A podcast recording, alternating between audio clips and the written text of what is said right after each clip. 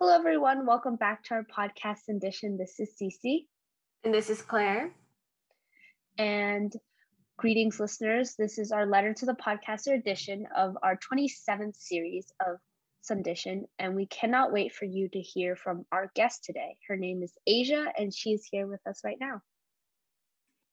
Hi, everyone. It is great to be here. Thank you both for inviting me on. Um, my name is Asia Fee. I'm calling in from Alaska currently and I am a chemist, a content creator, and business owner of Alchemist Asia. Very nice. Um, uh, so we've obviously talked before, and I think one thing that you've yet to mention is uh, like color guard as well. You mm-hmm. used to do color guard in your high school. Yes. So um, I'm also something I don't get to advertise as much anymore just because I'm really involved in the STEM field is I'm also a previous guard member as well as a color guard coach. So um, I did color guard from grade eight up until leaving my community college. And I started coaching when I was actually 15. Uh, so super young uh, to be a coach, but I was a volunteer coach for the local junior high.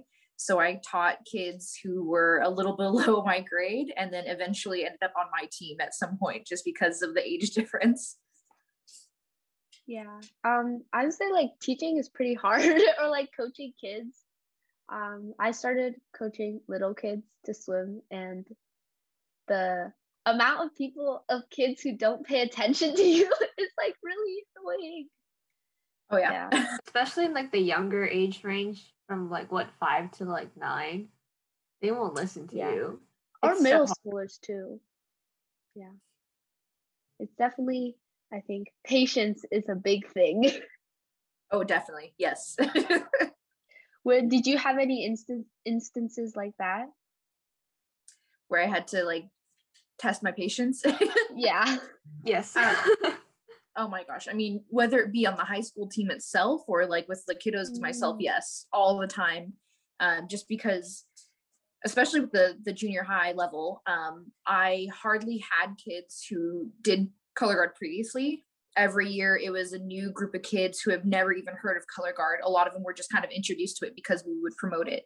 So there was never any like returning students and if they were if there were they were under my own studies. So they were mm-hmm. still learning stuff every year just because as i got exposed to more techniques they got to learn it as well. But um, you have to understand that even though you know how it works and like oh this move might be super easy for you it doesn't necessarily translate to them right away so having that patience for what may seem like an easy move for you could be difficult for them.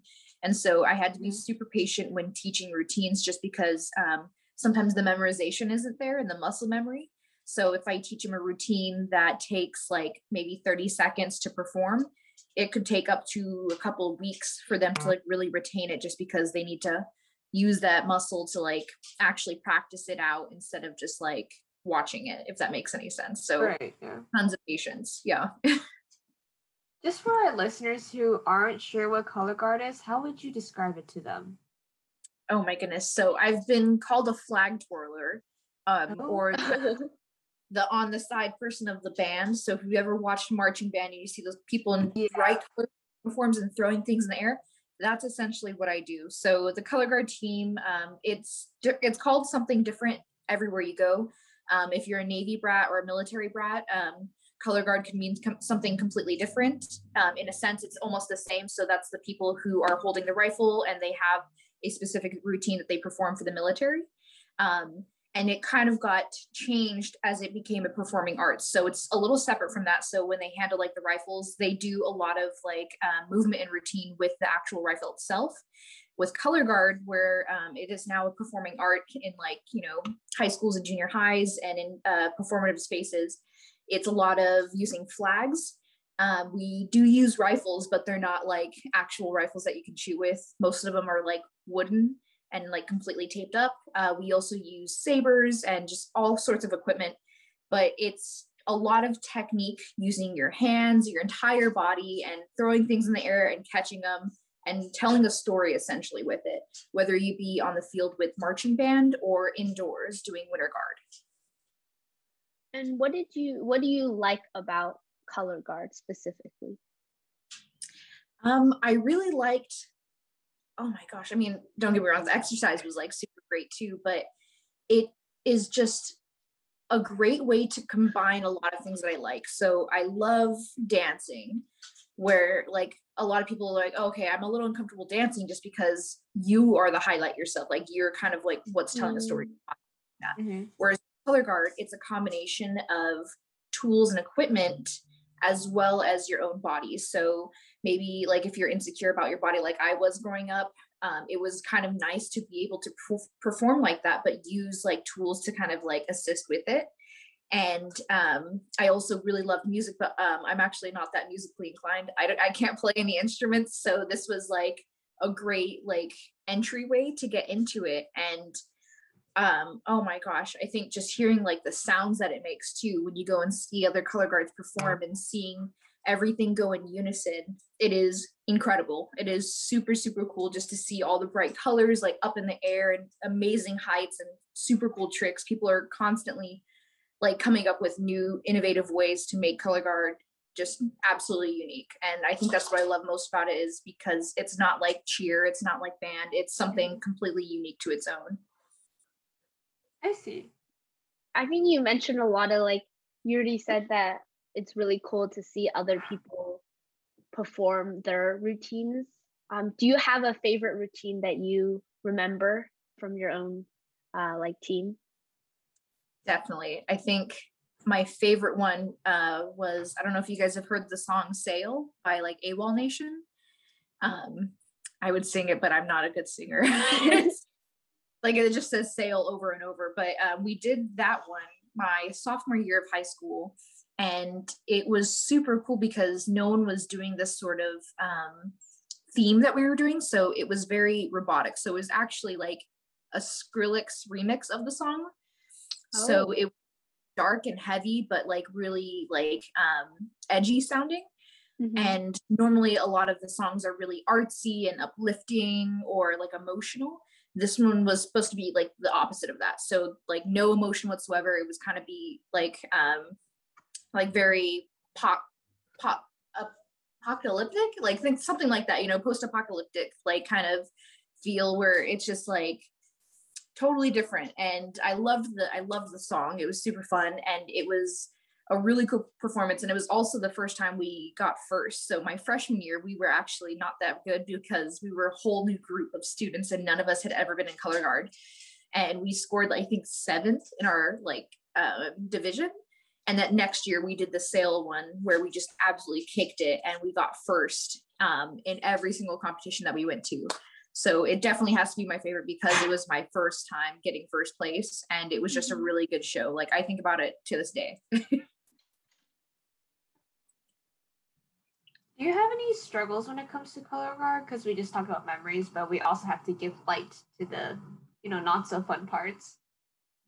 Yes. So I think one of the biggest struggles about color guard is your abilities. So at one point, there's going to be a time where you're like, I can't do something. And whether you take the time to train yourself to do it, like totally cool, but there's going to be a point where you're really pushing yourself and it's going to be a lot of strain on you. So, um, I mean, there's times where we would do like work where I felt like we could do more advanced stuff, but you're only as strong as I wouldn't like to say it, but like the weakest members. So if someone's not able to do that, then we can't do that move together because someone's move wouldn't come through the way we want it to tell the story. And on the other end, too, um, we would still need to be rigorous. So, you know, the part of it is like um, trying new things. So with that, if you can't like try some of that new stuff, sometimes you're holding yourself back, but it does become a struggle when you're trying to push yourself to do these new moves and right away you don't get it immediately. And so you're kind of like mad at yourself, like, oh my gosh, why am I not getting mm-hmm. it?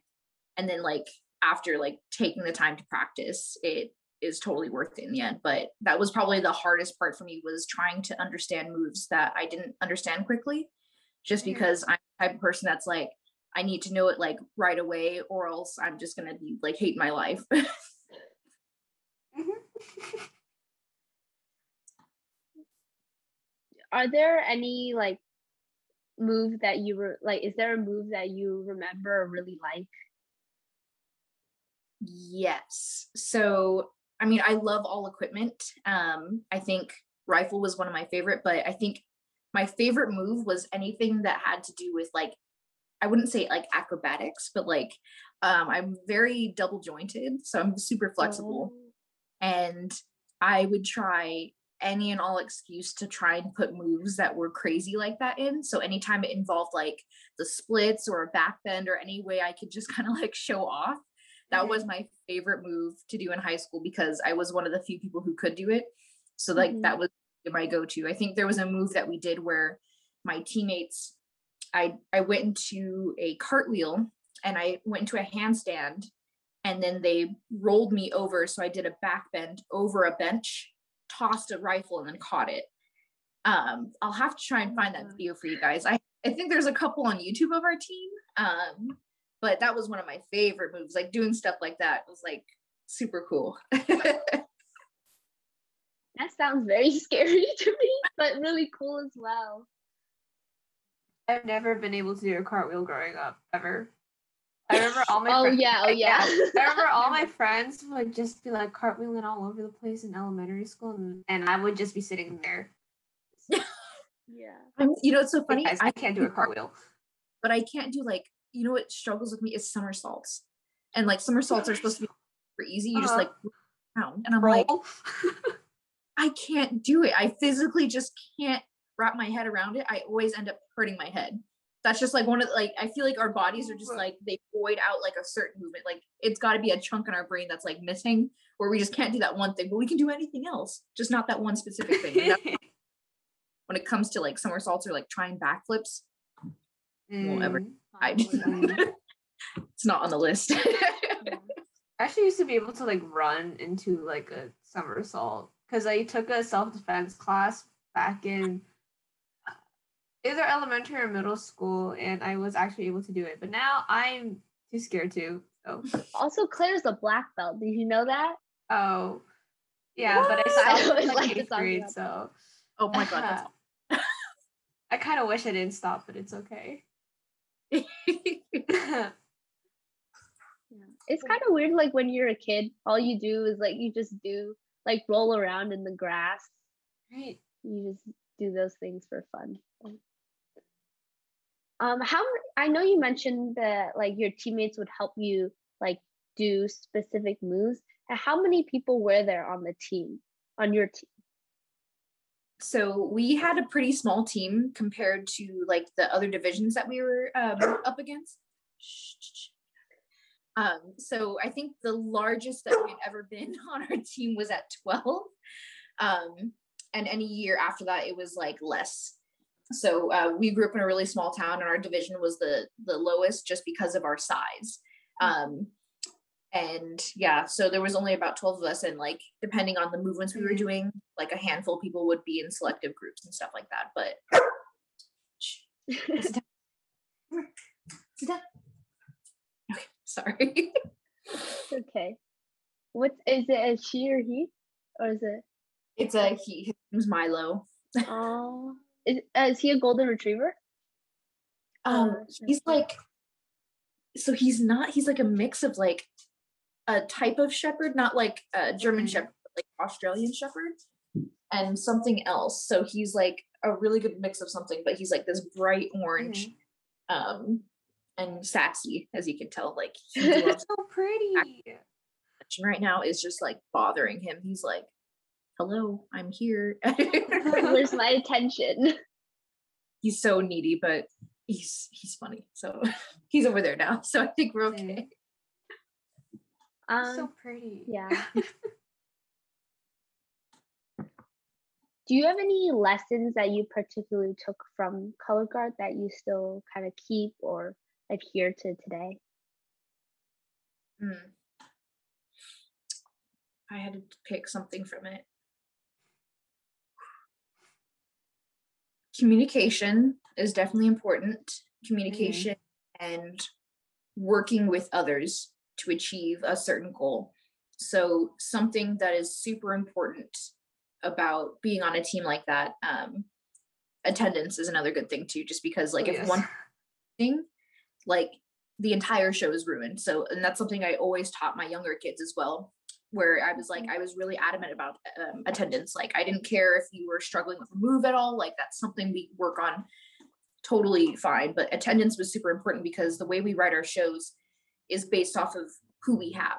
So, say for instance, if I want to make a square and I need four people to make that square, and someone's missing that day, I no longer have a square. I've got like maybe a triangle or an L, however you want to see it, and so on and so forth. And if there's less people showing up, we can't practice the moves because someone's gone and no one can catch that thing that we're trying to throw over there, if that makes any Mhm. sense. Mhm. So not only that, um, attendance, but working together to get that story perceived. So if we are trying to do something and one person is struggling, obviously that's not going to be any good. So we have to help each other out in order to all of us get that same goal. So the, there isn't a person who like unless it's a solo, there Mhm. isn't any time where someone else needs to like look better than another person. The goal is to look the same. And if someone is doing too much or someone's doing too little, it was trying to find that balance in between like okay, like someone's throwing too high and someone's throwing too low. Let's try and find like that perfect balance where we are all coming in unison. And focusing and talking to each other about that to achieve that same goal is super important and that's something that i implement in all of the stuff i do because it's not a competition. We're on the same team quite literally and that's how I like my different groups like it would be stupid to try and say like oh i'm going to get a higher grade on you like than you in this group project when in reality we're all going to get the same grade in the end. So you know it's it's kind of that same sort of attitude is like we got to work on it together to achieve that same goal because we're not competing for this. We're competing as a whole. Mhm. It's always a good thing to keep in mind. I feel like everywhere we learn about communication and it's important in all aspects of life. You know. definitely yeah you got to be able to talk to people especially if you're frustrated about something Mhm. than later instead of like hard like keeping it in is essential like you cannot keep that stuff inside Yeah, I think that's an issue for me because I'm a very non-confrontational person, and if I have frustrations, I don't usually tell people like to their face, and you know that can for, be a problem. for a long time i was the same way. I did not like to tell people like how i felt and things like that. But now people kind of refer to me as like very confrontational. And i know that Oh. has like a lot of negative like you know kind of um preconceived thoughts about it. But it's not a bad thing. Like it could be like oh i'm just confrontational. Like if i like something i'm going to tell someone instead of just like oh like i'm just going to sit back and like everyone knows that they like it. Right. no if they did a good job i want to tell them and the same for those kind of like negative situations. If someone isn't doing a good job or they did something that was mean like i'm going to be forward about it just because no one's going to win if no one says anything you know? And um, that's something i started to do not only for myself but for others for people who don't because what's going to happen is the people who get away with talking down to others will continue doing it because they're like oh no one's going to confront me at all so when you go and confront them it catches them off guard and that's happened multiple times where people will, will run their mouth about something and Mhm. i'll come up like hey so you said this like wrong and they're like and they just like shut down completely and it's the craziest thing to see go down and i started doing that a lot more because people will stop getting away with things and Mm. i want to make sure that no one gets treated like that so if i can do that i'll do it for others Mm. it, it's it's definitely a process and it takes a lot of practice don't get me wrong um but ultimately in the end i'm very grateful to be able to just walk up to someone and be like hey this is the issue i have can we resolve it Yes, we could start like talking about your academics in high school, like chemistry. Obviously, you introduce yourself as a cosmetic chemist. So we'd love to hear more about how you got into chemistry. Yeah, definitely. So, um, my kind of first experience with chemistry was in high school. I did take a chemistry course. Um, it was kind of funny. It wasn't just like, oh my gosh, this is mo- the most amazing thing ever. Like, I I want to pursue this. It was mostly just like, this class is really easy. So I would turn like quizzes like super early and I would try and talk to the people around me because I was always done with my work early and everyone else was like struggling with it. And I would I wouldn't get in trouble for it because he knew I like my professor or my teacher knew that. I like was aware of what I was doing and I wasn't a bad kid, but it was just kind of like I was like, whatever, like I'm good at this, so I'm just gonna like brush it off. And I never like really processed that I could pursue this as a career. Mm-hmm. But what really got me looking into chemistry was uh, my love for makeup, actually. So I was in a very low income family. I couldn't afford lipstick shades that I wanted. So if you mm. wanted something that wasn't a red lipstick or a nude, which you can easily get like a Dollar Tree or like uh, Rite Aid, um, that's something I like. If I wanted a blue, like I couldn't get that unless it was Kat Von D, and she's super expensive, especially for someone like as poor as I was, you know. So I started looking into ways on how I could make my own lipsticks, and um, it took a lot of chemistry to do it. So I started learning more about how to make these lipsticks and I was able to make them and they were really, really crappy quality, but um, they were still like the color I wanted. So I was super happy. And I had friends who loved them too. So I would make some for them. But um, it kind of like gave me that light bulb where it's like, okay, maybe I can pursue this. So I started taking my chemistry class more seriously, even though I was doing fine grade wise. But um, I talked to my teacher and he got me to sign up for AP chemistry. And it was like okay like this is definitely something i enjoyed. I even uh, they had like a science bowl. I didn't get to go to it but i practiced for it because like ironically i had a color guard competition that same day so i couldn't right. go to it. Uh-huh. but i was like in the running to go and do that sort of stuff. So i got really involved um, as much as i could in chemistry because i was dead set like okay this is where i want to go um, and that's kind of where it started yeah. Ap chem taking ap chem then how did you continue pursuing chemistry? Gotcha. So um, i started taking courses at my community college. Um, i didn't end mm-hmm. up going straight into university just because i did not have the money for it so i wanted to uh, save up some money for myself. So by going to community college, I got tons of scholarships. I got tons of financial aid, and I was working um, three jobs, two of them being the coach positions as a color guard mm-hmm. coach. Um, so it gave me an opportunity to stay and like actually like participate in that more, which I loved. Um, but um, I took all my gen ed courses, so that included like your low, lower level like chemistry courses and science courses. Um, they had a STEM club, but it wasn't very active. Um, that was the only unfortunate thing. So um, it was actually kind of funny. The first two years that I was in college, I wasn't really involved in chemistry. I was taking the courses and doing really well. So I ended up um, getting really close with my professor. So I would like ask him for like references and like, you know, staying after class to ask more questions about certain topics. And um, he was just a really great mentor to have. So if anything, he was definitely a great re- resource that I got out of it. But other than that, there wasn't anything else to support mm-hmm. STEM at my school, at least, just because where I was growing up. Um, but when I went to university and I transferred to uh, California State Channel Islands, I had tons of support, not only from the professors, but they had multiple programs for STEM students that supported you educationally, mm-hmm. financially, mm-hmm. um, like mentally too that was another thing too is they had a lot of mentors who focused on your mental health and uh, made sure you had like resources as far as like if you needed like therapy or any like counseling they had stuff like that which is like mm-hmm. totally mind-blowing i didn't think that was a thing so um yeah and then i signed up for a lot of those programs and i got to travel and go to different conferences and learn more about the different ways i could approach chemistry and the rest is essentially history and i'm sure we'll be talking about those topics here in a couple of questions yeah what is doing chemistry research like because i know you're in the cosmetic industry now as a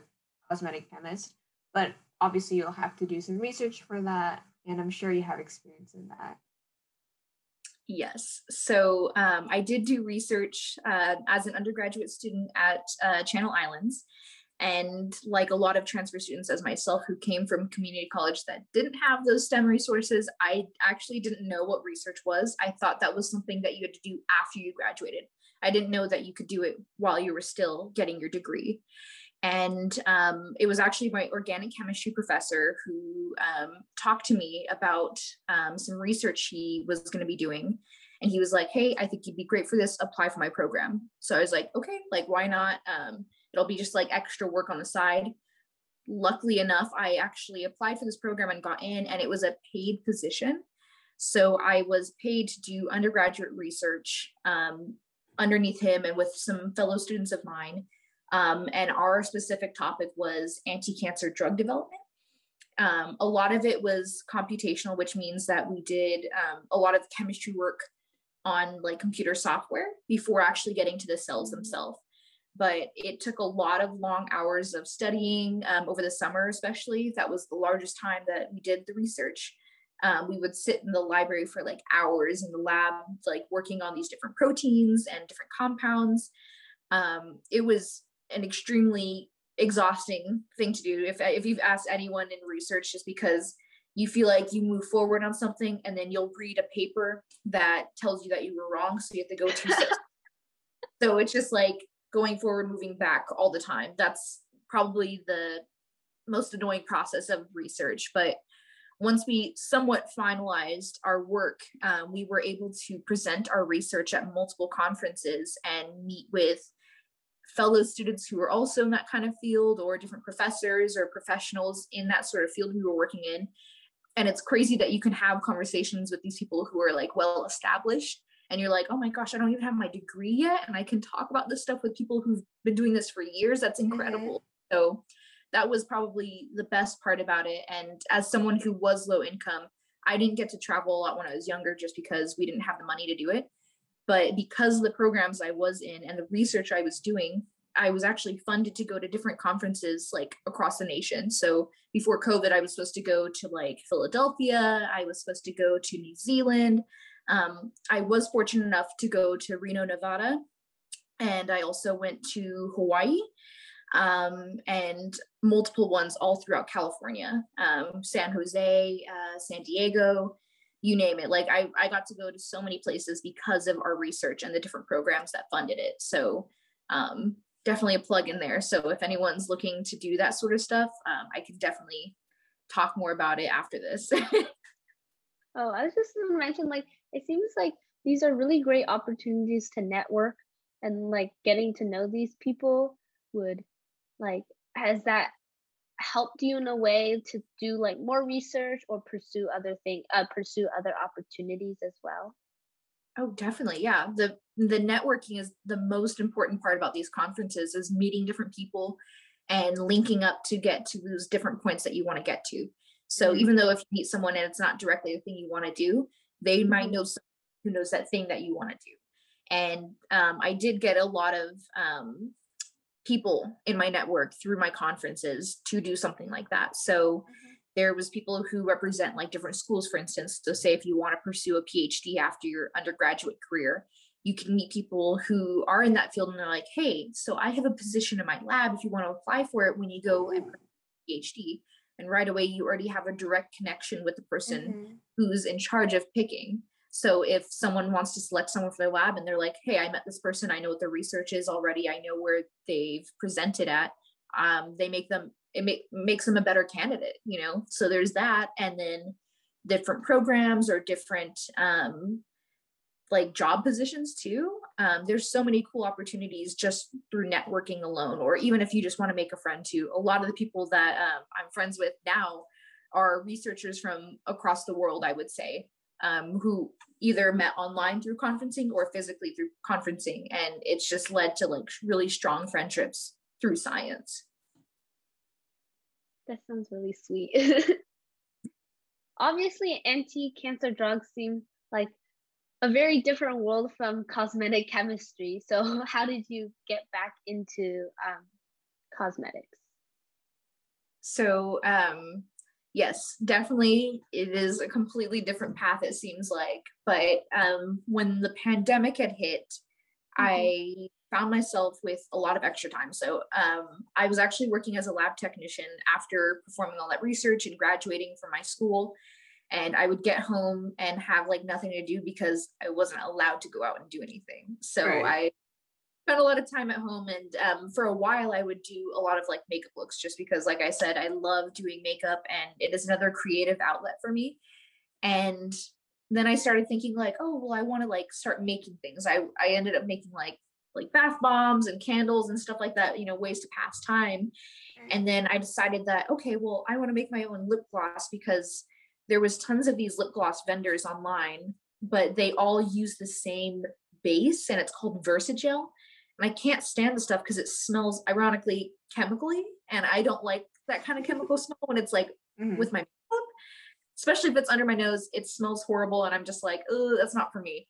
And so I was like, okay, let me find a way that I can make my own. So um, I ordered these lip gloss containers off of Amazon. And when they showed up, it was like a pack of 18. And I was like, oh my God, this is way too many. I just needed the one and um, I didn't want to waste them, so I ended up using all 18 containers and making them. And I saved more for myself, and then put the rest on my Instagram story. And I was like, "Hey, does anyone want these? Like, I ordered too many. Like, and people bought them. Like, people actually paid money. They sent me money, and I was able to hand deliver them or mail them to like friends all throughout California who wanted them. And I was like, "This is interesting." And I had a friend who approached me, and she was like, "Have you considered you know pursuing this as a business and i was like you know maybe so i did more research and after some careful timing and putting together a website i was able to mm-hmm. launch alchemist asia in september of 2020 and since then it's just been growing so much more we have a huge community on instagram and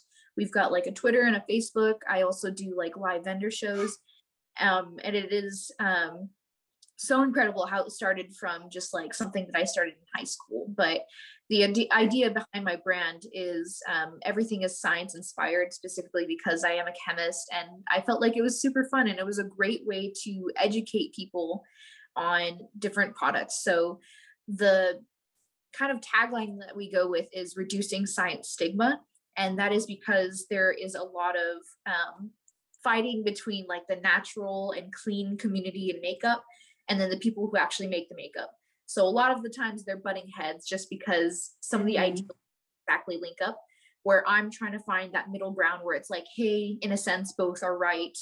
This is what this means. You know what I mean? So um, I try to use my products to kind of educate and make it fun and creative for people to be more involved in STEM, but at the same time know what their products are made for or what it like what they they're derived from, things like that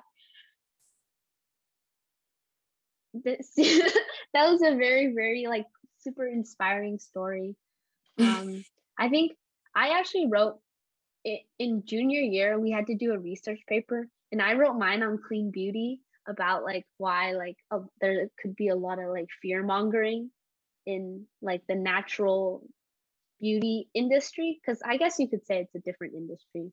And i find it really cool that you're kind of combining those because at that time i kind of took a stance that was like oh um like kind of totally rejecting what they're saying.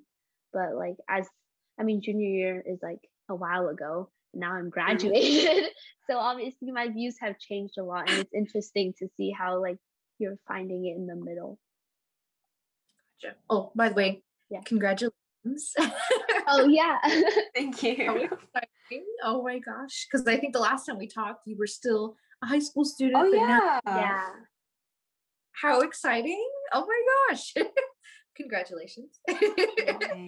um, but yeah, that is a that is an impressive piece to be writing on in high school. I got to say, um, that's definitely something that's come into light. You know, especially recently, there's been a huge movement for clean and natural beauty, and there's nothing wrong with people wanting, you know, accountability. That's the biggest thing. Is like, hey, like does this really need to be in our cosmetics? And I'm totally for that. If there's something that's harming us, definitely it shouldn't be in it, you know, but at the same time, you are pushing like certain ingredients aren't clean or certain things like shouldn't be in it or things like it could be like way too drastic where it's like hey did you know this thing causes cancer and it's like well i mean if you think about it a lot of things that we use in our everyday life can cause cancer cause cancer there's a lot of them. Like my favorite example to use is like spinach. Did you know if you eat like over six pounds of spinach, which is a lot because if you've ever weighed spinach, it's super right. if you ate six pounds of spinach, you would actually die from poisoning. And the oh same God, thing, seriously? yeah, that's a legitimate thing. You would, you die from like I want to say it's an iron like poisoning, like too much iron. Uh-huh. Oh. And the, like cherry pits, um, cherry pits have a chemical compound that um, can leak and go into I want to say um, arsenic. Like so, um, it's a compound that like once it like uh, degenerates, it turns into arsenic. I could be wrong, but it's something like that. If you eat cherry Mhm. pits, it's super poisonous.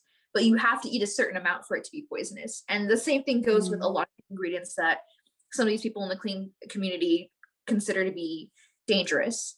Whereas sometimes it could just be the chemical name for a product. So Right. you know um let's see like sodium chloride. Like someone could see that and be like oh my gosh like that sounds like a chemical.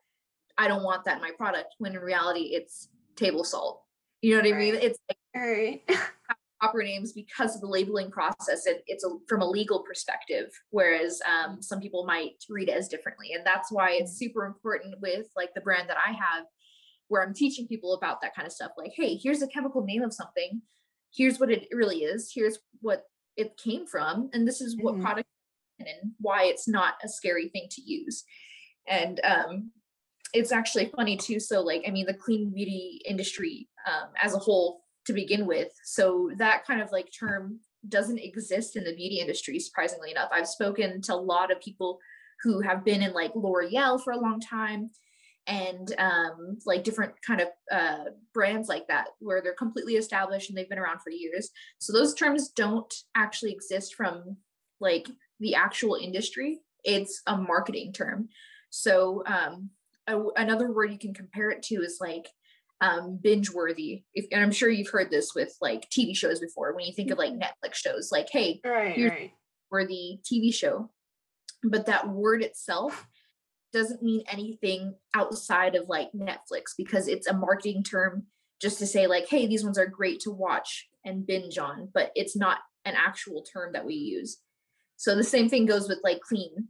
Anyone can use the word clean and completely lie about what's in their products. And that's like the most dangerous part is if you were to shop a clean product from Target and a clean product from Sephora, their terms are actually different if you go and read like what oh. Clean mm-hmm. products don't have in them and that's mm-hmm. research i've had to do for myself just because i'm like well i'm curious as well. And some of them don't match up. Like one might have these ingredients and one might say oh those ones are dangerous. So anyone can really say what a clean product is and not have the same kind of standards across the board. And that's why it's not seen as an ultimate like term for industry. It is just like specifically for how you want to see it and that's why people can like twist and change it to how they want it to be perceived. So i won't go too long on that one just because that one's like a whole conversation but like yeah i've definitely dealt with that kind of conversation a lot and it's something that is super important with my brand.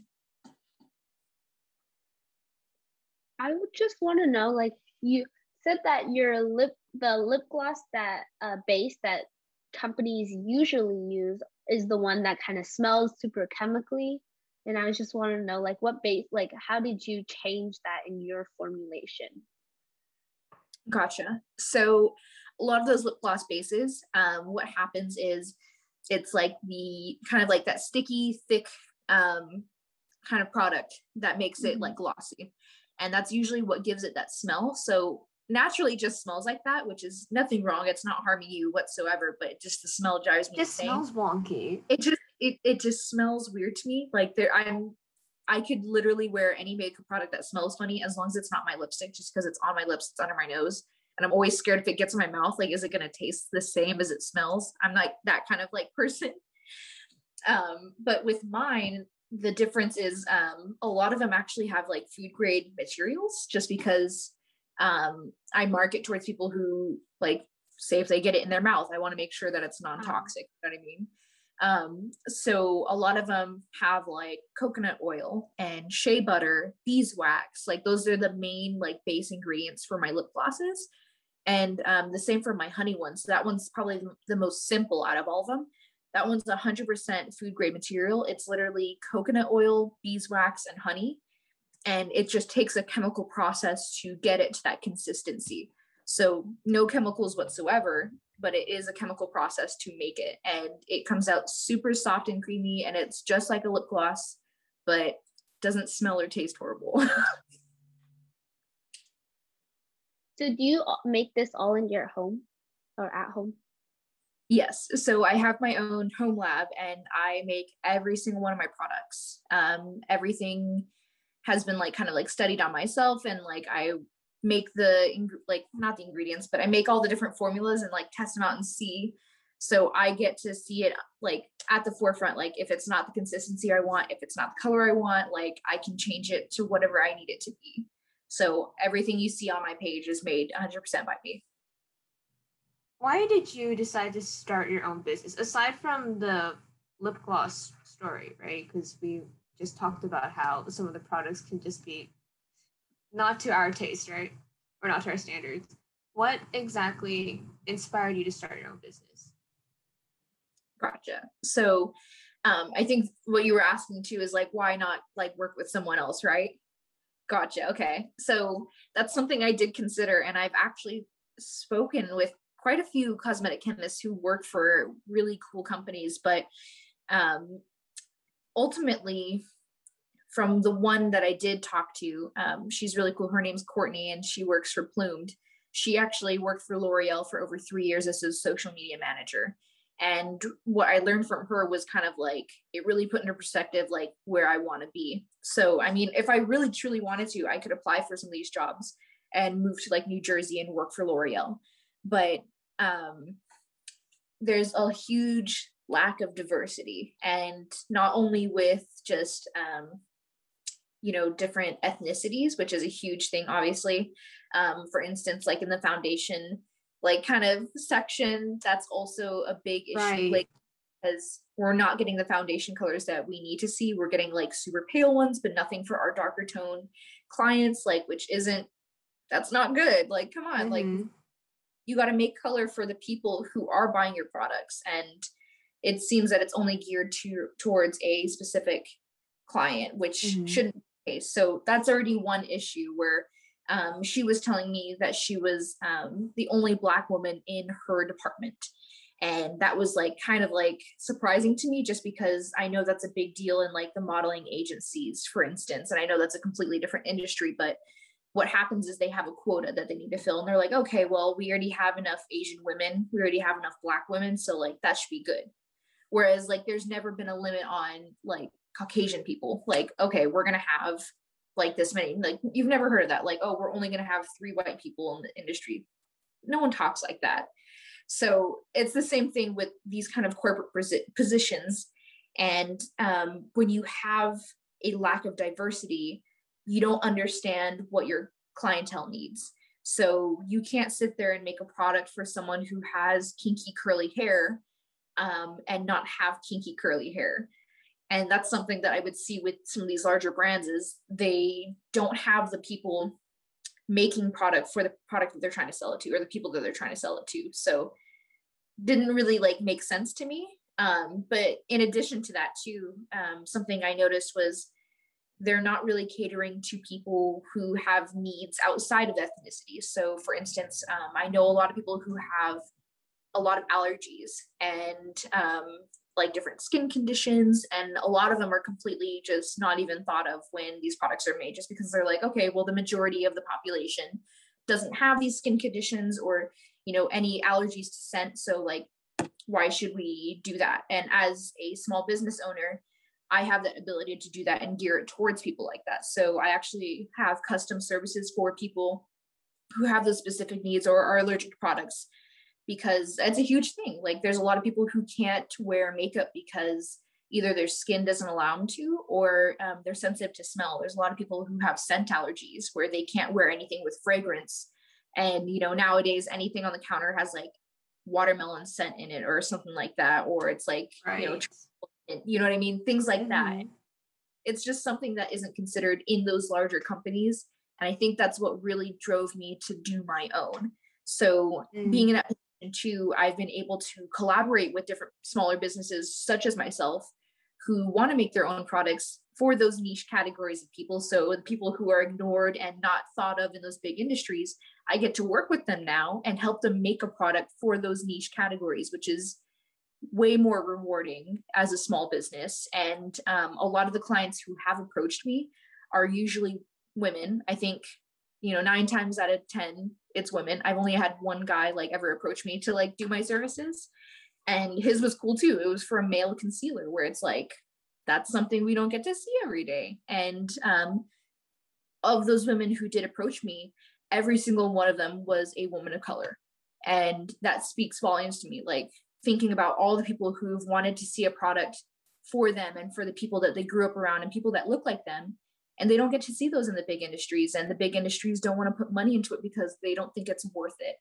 And so being a small business that can work with these other ones i can see that worth and it's just way more rewarding to do it on a smaller scale. We may not be making as much money as the big ones but it is just great because we're serving communities who deserve it. And i think that's what really pushed me to do something small like this instead of the bigger company and work for a larger company yeah. I so i have eczema and it's really hard for me to like when i was younger well not that old but like um like a few years ago when i was trying to find the right skincare products for me it was really hard for like uh, me to find products that one i it was safe for my skin two i wanted to use and also three that i also like that were aesthetically pleasing because a lot of the like the trendy products out there i'm like oh that's so cute. I want that right? Like the packaging. But then i look at the ingredients i'm like i don't think this is the right product for me because like they have fragrance which is like really bad for my skin. And it's like um and this even with like essential oils i know some of these brands say like oh it's for sensitive skin and but their product like ingredient list doesn't really reflect that for me. And so it is really annoying to buy from those companies. But i think it's really cool that there are a lot of new small businesses coming out because i realize like on instagram like where i find them i'm like oh this is like really cool. They're small. Um their packaging is like really cute, which for some reason is really big for me, and their ingredients are nice. So I I admire your um, purpose. Definitely, I feel the same way. I I'm a sucker for packaging. Um, if it's super cute, I end up like buying it, and then I hate the product itself. Like I've totally been there. I've had some that I just want to keep forever just because the packaging, but it's like you know where the money went into it. product. Yeah, it went into the packaging, not the product itself. But that's the thing too, is like knowing that you have a product that does work for you is such a feeling. Like again, there's a huge percent of the population that doesn't have problem with like most of the stuff that's on the market and they don't have to think about that stuff but the people who do have these conditions like myself i do also have eczema like on my elbows and knees and it is difficult to find a product that actually works for my body and when you can finally like hey i have this product that i can use without having to read the label or stressing about it like making me break out or like get into a rash or like just like overall give me a headache for the scent mm-hmm. like it is so nice to know that you've been considered you know you've been thought of yeah um and i guess how do you exactly market your business because you said yourself that like people reach out to you as well to do custom services. So could you elaborate more on how you're running your small business? Yes. So I offer a little bit a different kind of like um, business service than most. So I do sell my own products. Of course, I have my own website and we advertise on like Instagram. That's our biggest mm-hmm. platform where we can really interact with our community and like really ask and see what kind of like needs that they have. And um, then we started offering the custom services just because um, I have several friends who have these allergies and say if they want a custom product that reflects them and products that are safe for them, that's a way that they can do that. And ultimately, what that kind of went into was um, because I have a lot of like scientists who do follow my personal account. um, they would approach like different people who were like chemists and they were like hey like i need a chemist to help me make this product um, do you know like do you know anybody who could do that and a lot of my my chem friends are like i don't do this stuff but i know you like makeup. Do you think you could help them? And that's actually what it changed into. So now it's something i actually offer. So originally it wasn't something i was offering the forefront. I just wanted to sell product. But now i do have services for companies who do want someone to formulate their product for them. Um, so that's kind of like another side thing that we do in addition to our custom services and addition to our products that are on the website currently. And how do you also market yourself? Because I know you, you mentioned that you have Instagram and Claire and I both follow it.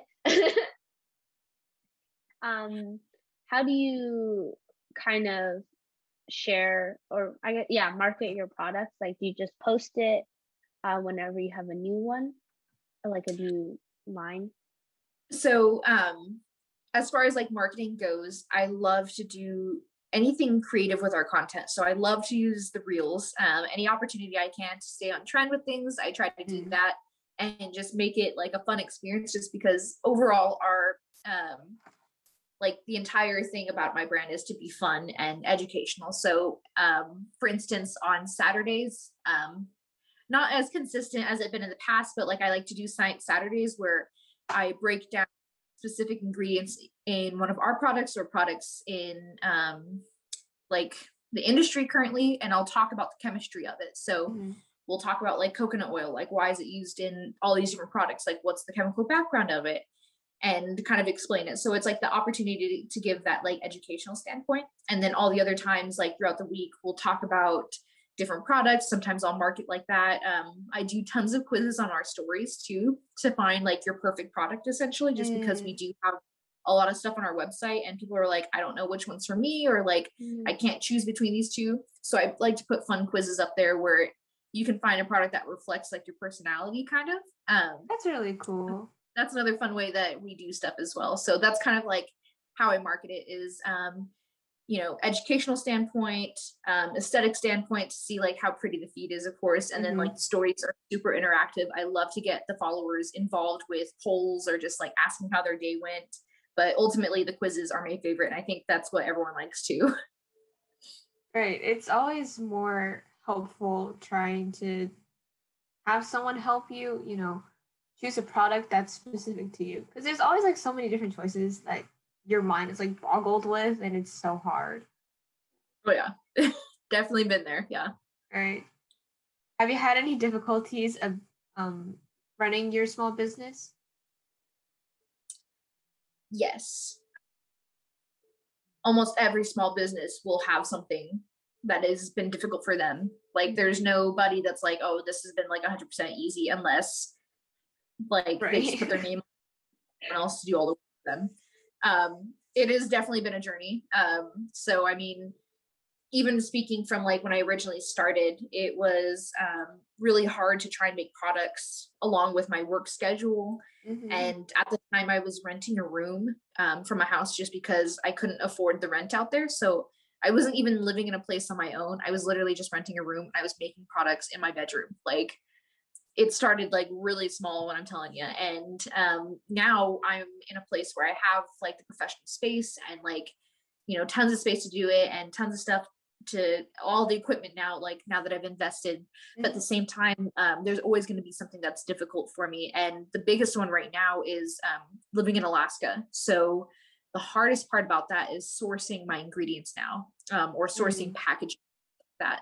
So um, a lot of companies will actually not ship to Hawaii and Alaska just because they have shipping restrictions or um, mm. because they can get damaged easily, easily just because they have to take either a boat or a plane in order to oh. living they find it way too expensive so a lot of companies that's why they have that kind of like oh we ship to everywhere but alaska and hawaii so we're just two states that totally get screwed over all the time mm. so um, a lot of research has gone into like a lot of the packaging and products uh, that I need, and um, sometimes it gets here and sometimes it doesn't. I've had tons of stuff like break on me or just like you know get lost in packaging. Like that's happened a lot too. The mail like people will tell me, yeah, so it's lost. I'm like, well, how what? do you lose it? Like, I've had um, boxes that have showed up. this is probably the funniest experience. I think you guys will enjoy this. I walked up to the post office and like the lady's super nice. She's always so so kind here, and um, mm-hmm. she lifts up a trash bag and puts it onto the counter, and I was like, and she was like, "So what happened was." So someone had ordered like four jugs of oil through Amazon and got it shipped up here and they broke at some point and they leaked over like a fourth of the packaging that oh, it came oh, no. in. So like literally for a week straight, maybe one in every eight customers would get an oily package. So like you would it was kind of like roulette, like you would have to like wait and watch to see who got the oily package. you know, one of those days it happened to be me. I had a completely soaked package that they had to put it into a trash bag because it was so drenched in oil. And Ooh. the worst part about it was I had, you know, my ingredients and like different equipment in there. And I was like, oh my gosh, like what if it's damaged because of the oil? And if I were to open the package, I couldn't return it. But at the same time, I wanted to see if it was even broken. Like, so if I opened it up and everything was fine, it, I didn't care about the packaging, of course. Mm-hmm. But if I I couldn't return it. And so there was like For that 50 50 yeah. return or perfectly fine stuff that I return right now instead of opening it. So I was like, and I had to like send it back and I had mm. to wait two mm. more for my new stuff to come out wow. and to get refund. Um, that's another thing is that everything takes a lot longer to ship out here. So two day shipping does not exist out here. Um, mm. So that's probably the biggest feat I've had to endure with my business now, just because when I was living in California, if I was like, oh shit, like I ran out of this, I could you order just get anything in like a day. Or I could run to Target. I don't got a Target out here anymore. so Oh for real? It, I didn't know that. No. Um, I mean there's Targets in Alaska, but in the small town that I live in, oh um, okay. Not a lot. Uh, we actually only have one fast food place out here and it's Subway. Come on. Taco Bell, like, come on. so it's really teeny tiny here. So mm. there's not a lot of resources. So, and that's the thing too. I would totally shop locally if we had that kind of stuff out here, but um, there's very few places that I can get specific ingredients. Like if I wanted more um, like coconut oil, or if I wanted more things like that, I could get it here. Mm-hmm. It's just super expensive, but um, things that are like specifically for cosmetics, like the containers or anything like that. There's nowhere out here that I can buy that. But California has tons of places that you can go and find that kind of stuff. Like you could go take a drive and get that quicker than Amazon, even, you know. Absolutely. But that's probably the hardest part about um, doing my business out here as opposed to California. But mm. what can you do, you know? Yeah. Now I feel really blessed to live still live in California. Have you ever thought of relocating? Oh, back to California? Yeah. Like relocating from where I am currently. Yeah, yeah, back to like California or someplace else. You know, it's a conversation that uh, me and my partner still have just because mm we did come out because he's going to school. So I know I'm going to be out here for at least another two years um, because he's going to finish his degree. mm But after that, we've already like kind of talked like we can't like see ourselves like completely settling here just because it's a little too expensive for us to like get a house. Right. So I definitely see myself moving in the next two years to where not sure, but mm. um it's definitely something I can see, but I can tell you it'll be somewhere easier to get shipping. Right. Um, because uh, anywhere outside of Alaska is like way easier to get your stuff. Mm. So um definitely in the future, but something I'm not considering at least for another year right. or two. Yeah. Um, I want to uh, put a little more positive note on the difficult uh, regarding like uh, the small business. I know we talked about difficulties, but do you have any like specific uh, like rewards? Like, what do you find rewarding, or like a specific moment that was rewarding in your small business journey? Oh gosh, I think there's one specific one, but I'm going to talk about a generic one first. So, as a whole, okay. um, being a small business and doing vendor shows, so getting to see your your customers in real life and in the communities that completely support you is the best feeling ever. Just because people judge online so quickly and they can just be like they can decide if they like a product or not. like in seconds. Whereas like when they come to a booth, they can look at your product, ask you questions. You can have a real life conversation and really get to meet like mm-hmm. people who are behind it. And people love that so much more, having that connection. Mm. And it's so much more rewarding to buy a product from someone that you saw made it. You know what I mean? Like it's like buying something that someone just knitted. Like people online will be like, oh my gosh, $50 for a knitted sweater. Like that's ridiculous.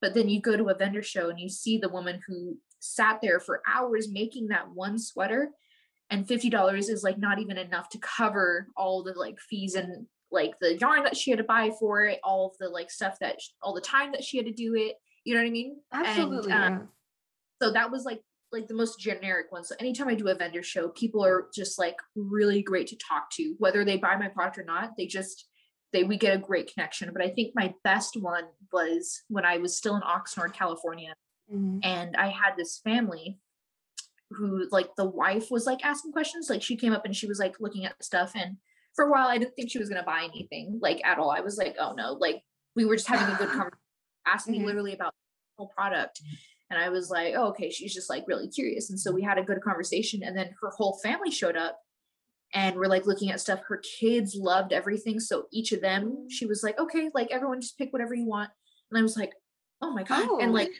kids got to pick as many products as they wanted and they would ask questions too and they were very polite too and they they loved the science behind it the wife was super great and she bought my stuff and we still talk now she actually bought from me online even though she lives in oxnard she bought like three more jars of like a specific item from me mm-hmm. and then the husband was really great too he was um he talked to me too it wasn't just like a, oh i'm just gonna ignore this person and let my family shop like he's like you know obviously like i don't use the products that you have here just because it's not like a lifestyle i live but i love the stuff that you're doing out here. And i said wow like that's really kind of you. And he was like you know like i think i could definitely see your business going further. Like you should consider getting a business loan from this person blah blah blah blah, because they're Ooh. doing and he was he gave me tons of financial advice and business advice because he was like look you're young you're educated you can do this. Like these are places that I know would absolutely support you, and your business looks like something worth supporting. And I was like,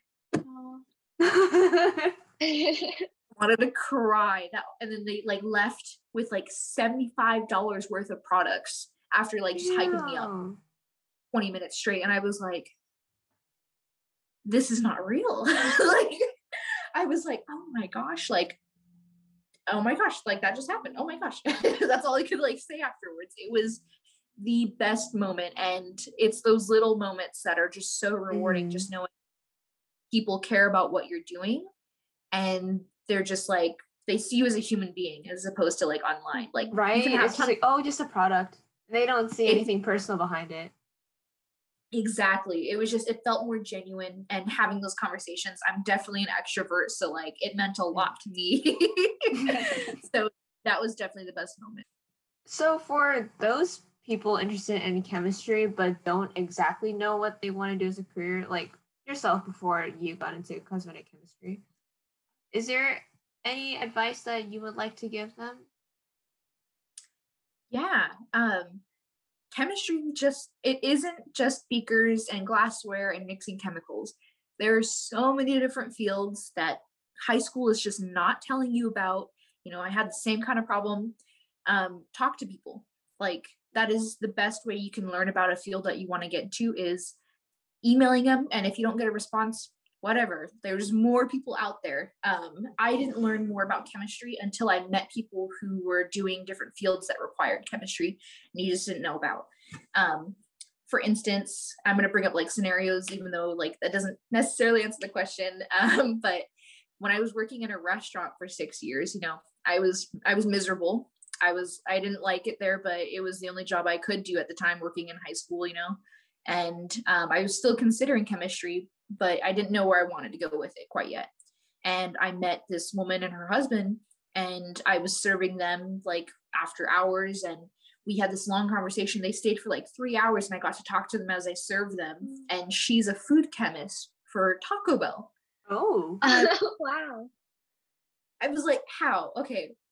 I was like, so it's about the meat, right? There, so the meat is funky, right? I know the truth. And she was like laughing, but that wasn't the case so the reason that she's a food chemist is um, something you may not know right away, but um, Taco Bell doesn't ever get new ingredients. So obviously every week they get fresh ingredients. That's a different story. But as far as what's on their menu, it stays the same. The newest ingredient that they've ever added on there was those Doritos Locos Taco shells. Those that's the only only time has ever been new. But if you've ever noticed, they always have new products coming out. And how that works is they have food chemists who design different meals based off of the ingredients. So they always have sour cream, they always have cheese, they always have chicken, they mm-hmm. always have lettuce. But how can we change it into a new product for this month? Oh, and that's how they stay the same, but the makeup is different. And I'm just, it blew my mind. I was like, and now when I go to Taco, I still eat at Taco Bell, but like every time I go to Taco Bell, I'll like look at their menu and I'm like, yeah, same ingredients, just different puzzle pieces. You know what I mean? It's just like mm-hmm. moved around to look different.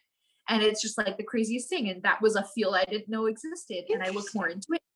It's like a legitimate thing. Um, another one that's really big right now and people are constantly looking for chemists for is the perfume industry. So they're like mm-hmm. scent science. Yeah. Um, that one's a super important one too. I don't know too much about it, but I've heard so many cool things about it obviously cosmetic chemistry is another one too. Um, something i learned about when i was moving to alaska before i settled here mm-hmm. um, I'm actually in the process of applying for a field chemist position which is honestly an ideal thing. I would definitely still pursue it in addition to doing this business but um, what they would do um, for two weeks you would go out like walking in fields and going and traveling to different like remote areas collecting samples out in the wild and then the next two weeks you would just be in the lab working on the samples you collected. So for like adventurous people it is like the perfect position because you're oh. going out and hiking in these beautiful places to go get samples and a lot of the times you're the only one who has legal access on those like beautiful places because it is only for like scientists because like say you have like an endangered species you're trying to track.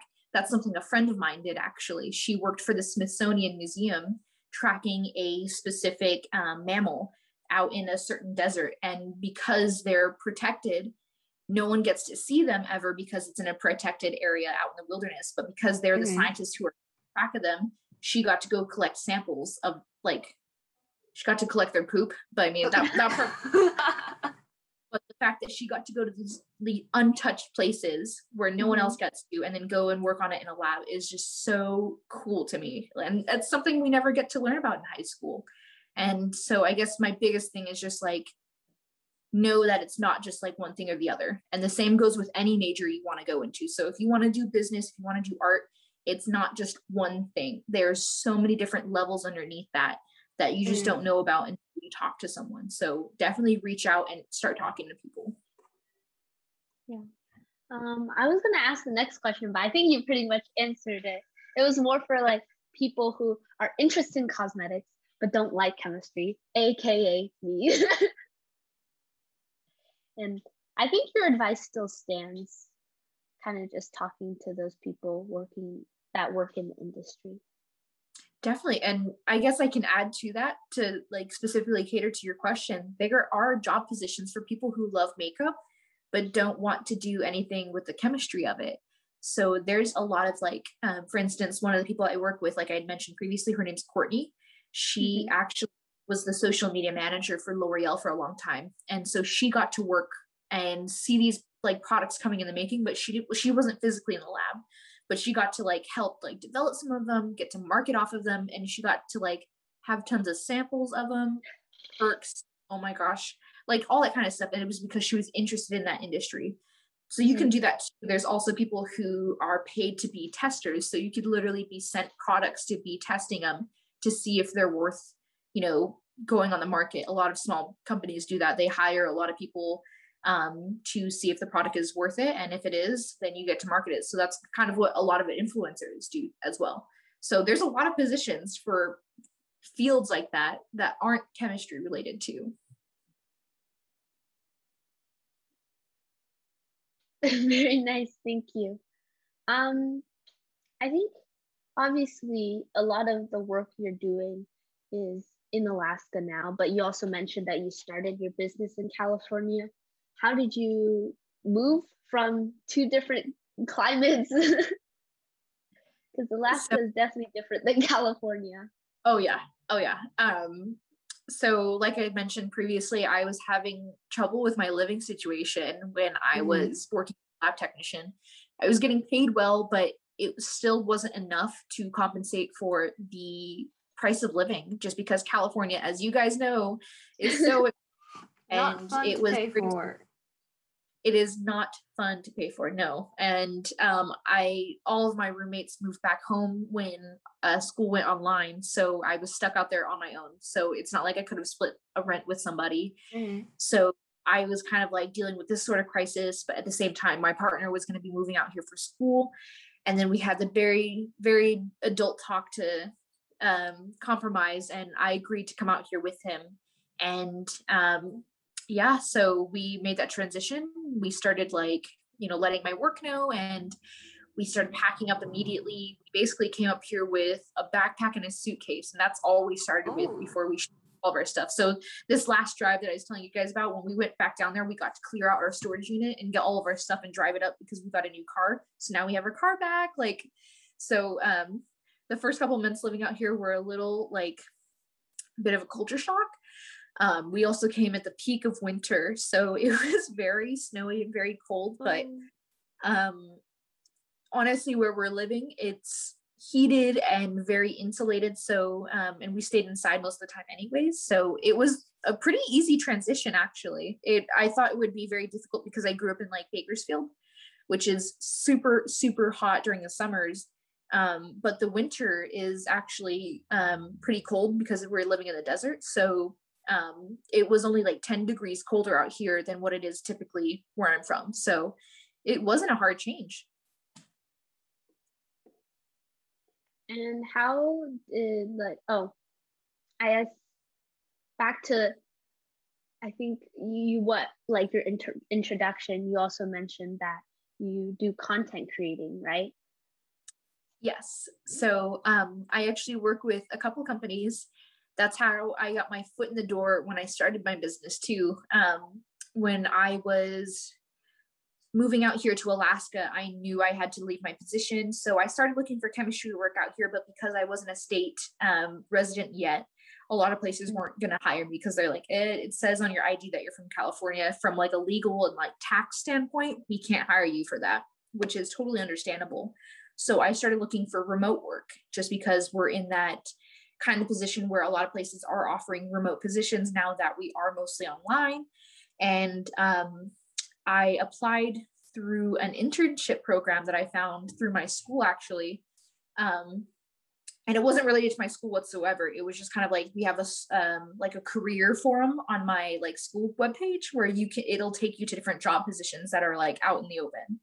And I met with this girl. Her name's Nina, and she has a nonprofit travel company and it aligns with my goals that are outside of chemistry, of course. So um, I love doing a lot of volunteer work. I want to travel the world. I want to, you know, help with like um, sustainability goals and like social impact, and that's everything that her uh, um, her job is all about, and like her program.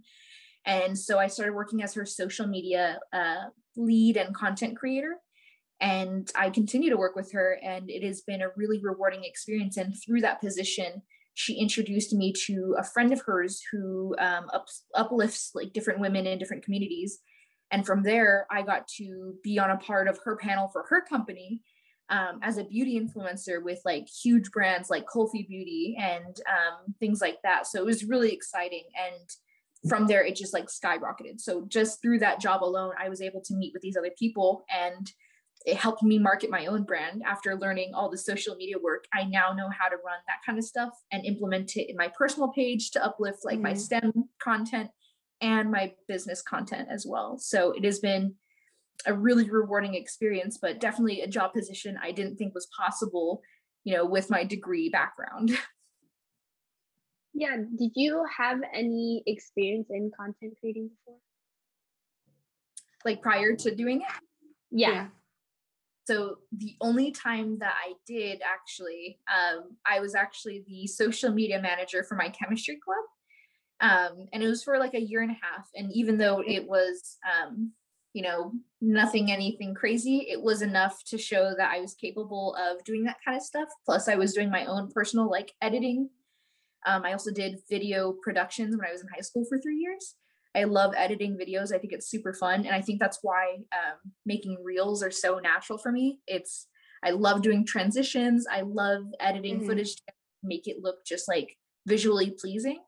So um, that definitely helped. But that was the only experience I had. I didn't have like any degree in it. I didn't take any classes in it. It was um, a lot of a learning process, but it was enough. And she was like, you know what? No, like we'll try it out. And now I have tons of experience in it after working with her. Mm. What types of content do you create personally? So on my personal channels, um, I do a lot of like I like to be humorous, so I'll do like a lot of like fun and jokey stuff. I love to do um, STEM content a lot too. I like to share other scientists who are um, following me, and you know connect people. The biggest thing about my platform is i like to help other people where i didn't get that help. So like i had mentioned before my community college i did not have a lot of stem support. And when people come to me and they're like hey like could you help me out with this? I'm like yes here's this resource here's this resource. And they're like why are you being so helpful? And i'm like i want to uplift people where i wasn't uplifted. Like if i had these resources when i was in their place i would have been who knows where but I had to struggle to where I got to. And I don't think that's the case for everybody. If we are able to just like share and uplift everybody else, like who knows what we can really achieve. And I feel like people don't know about opportunities, or especially in STEM, a lot of them are scared to get into the field because people tell them that they can't do it. When reality, they just kind of hide all the information. Like there's so much money and scholarships for all these like different programs, but no one approaches it because they're told that they couldn't. And I don't think it's right. So everything on my profile is to really just network and give people any resources they need to be successful in STEM. Uh, what about like for your traveling, um, your friends like traveling nonprofit? What type of mm. content did you create for that? So that one is a lot of social impact stuff. So tons of it is just like sharing um, the different people that you meet too. But we partner with a lot of uh, nonprofits. So a lot of the times too, we'll explain like the history and the background of some of those groups. So for instance, um, they have a trip that's going to Tanzania, and when you go to Tanzania, it's just not it's not just a vacation. Like you're actively being a volunteer and doing stuff too. So like on the first couple days that they were out there, like the travelers who went, um, they raised over twenty five hundred dollars, and that was able to purchase um, 250 solar panels for villages out there to give them a resource and energy light. And so they were able to exchange the money for the solar panels and they hand distributed them to those different villages. And so a lot of the content I make for that is showing that kind of stuff and sharing different experiences and um, explaining more about social impact and why we need it with travel. And um, having the chemistry background and uh, the cosmetic background, it actually helps me when talking about sustainable resourcing and things like that with this company, just because a lot of time people can say like, oh, we want to be like clean because X, Y, and Z, whereas maybe they don't have like the background to explain it my kind of background does help elevate that and explain why we need it because we can see it from a science standpoint and she can see it from a social standpoint because she's traveled to over 43 plus countries um oh, wow. yeah all over the world so she sees it like firsthand because of her travel experiences whereas mm-hmm. i can see it like a science standpoint and it just it collides mm-hmm. and it mm. makes so much more sense and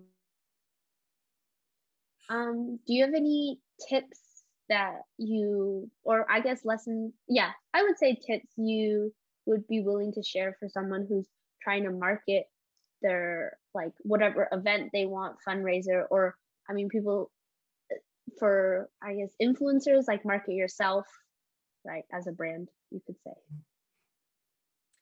Um, I think the best tip I can offer there is, you know, be yourself honestly mm-hmm. like don't try and make a front and say like that you're somebody else that you're not like just be real with yourself and it'll reflect in what you're trying to do um, being consistent is super important especially with instagram if that's where you want your following to be you've got to be really uh, consistent and reach out to people uh, network and learn from others there's mm-hmm. so many resources that people put out there and get completely looked over but um, there's a lot of people who want to support you and if you surround yourself with people like that following content or creators who do that kind of stuff too they're going to want to support you. And um, eight times out of ten if you do like message those people or email them they will respond to you even if they're like hey i'm a little busy but i'll get back to you later or if they mm-hmm. immediately they want to help you out. A lot of them do. Like they really like to support the community that they're making this content for. So um, myself included. So if you ever want like more questions answered or like any kind of like ideas or resources, I'm that type of person that you can you can DM me, you can email me, like message me anywhere you find me on social media, and I guarantee it at some point I'm gonna respond. Thanks. um yeah, those are all the questions that we have for you today. Claire, do you have any I don't have anything else in particular. It was really, really nice talking to you. I think we've gone like an hour and an hour and a uh, half. Yeah. Yeah. no, but it was a it was a great conversation. Thank you so much for having me again. Um thank you guys so much for listening. And have a good Sunday.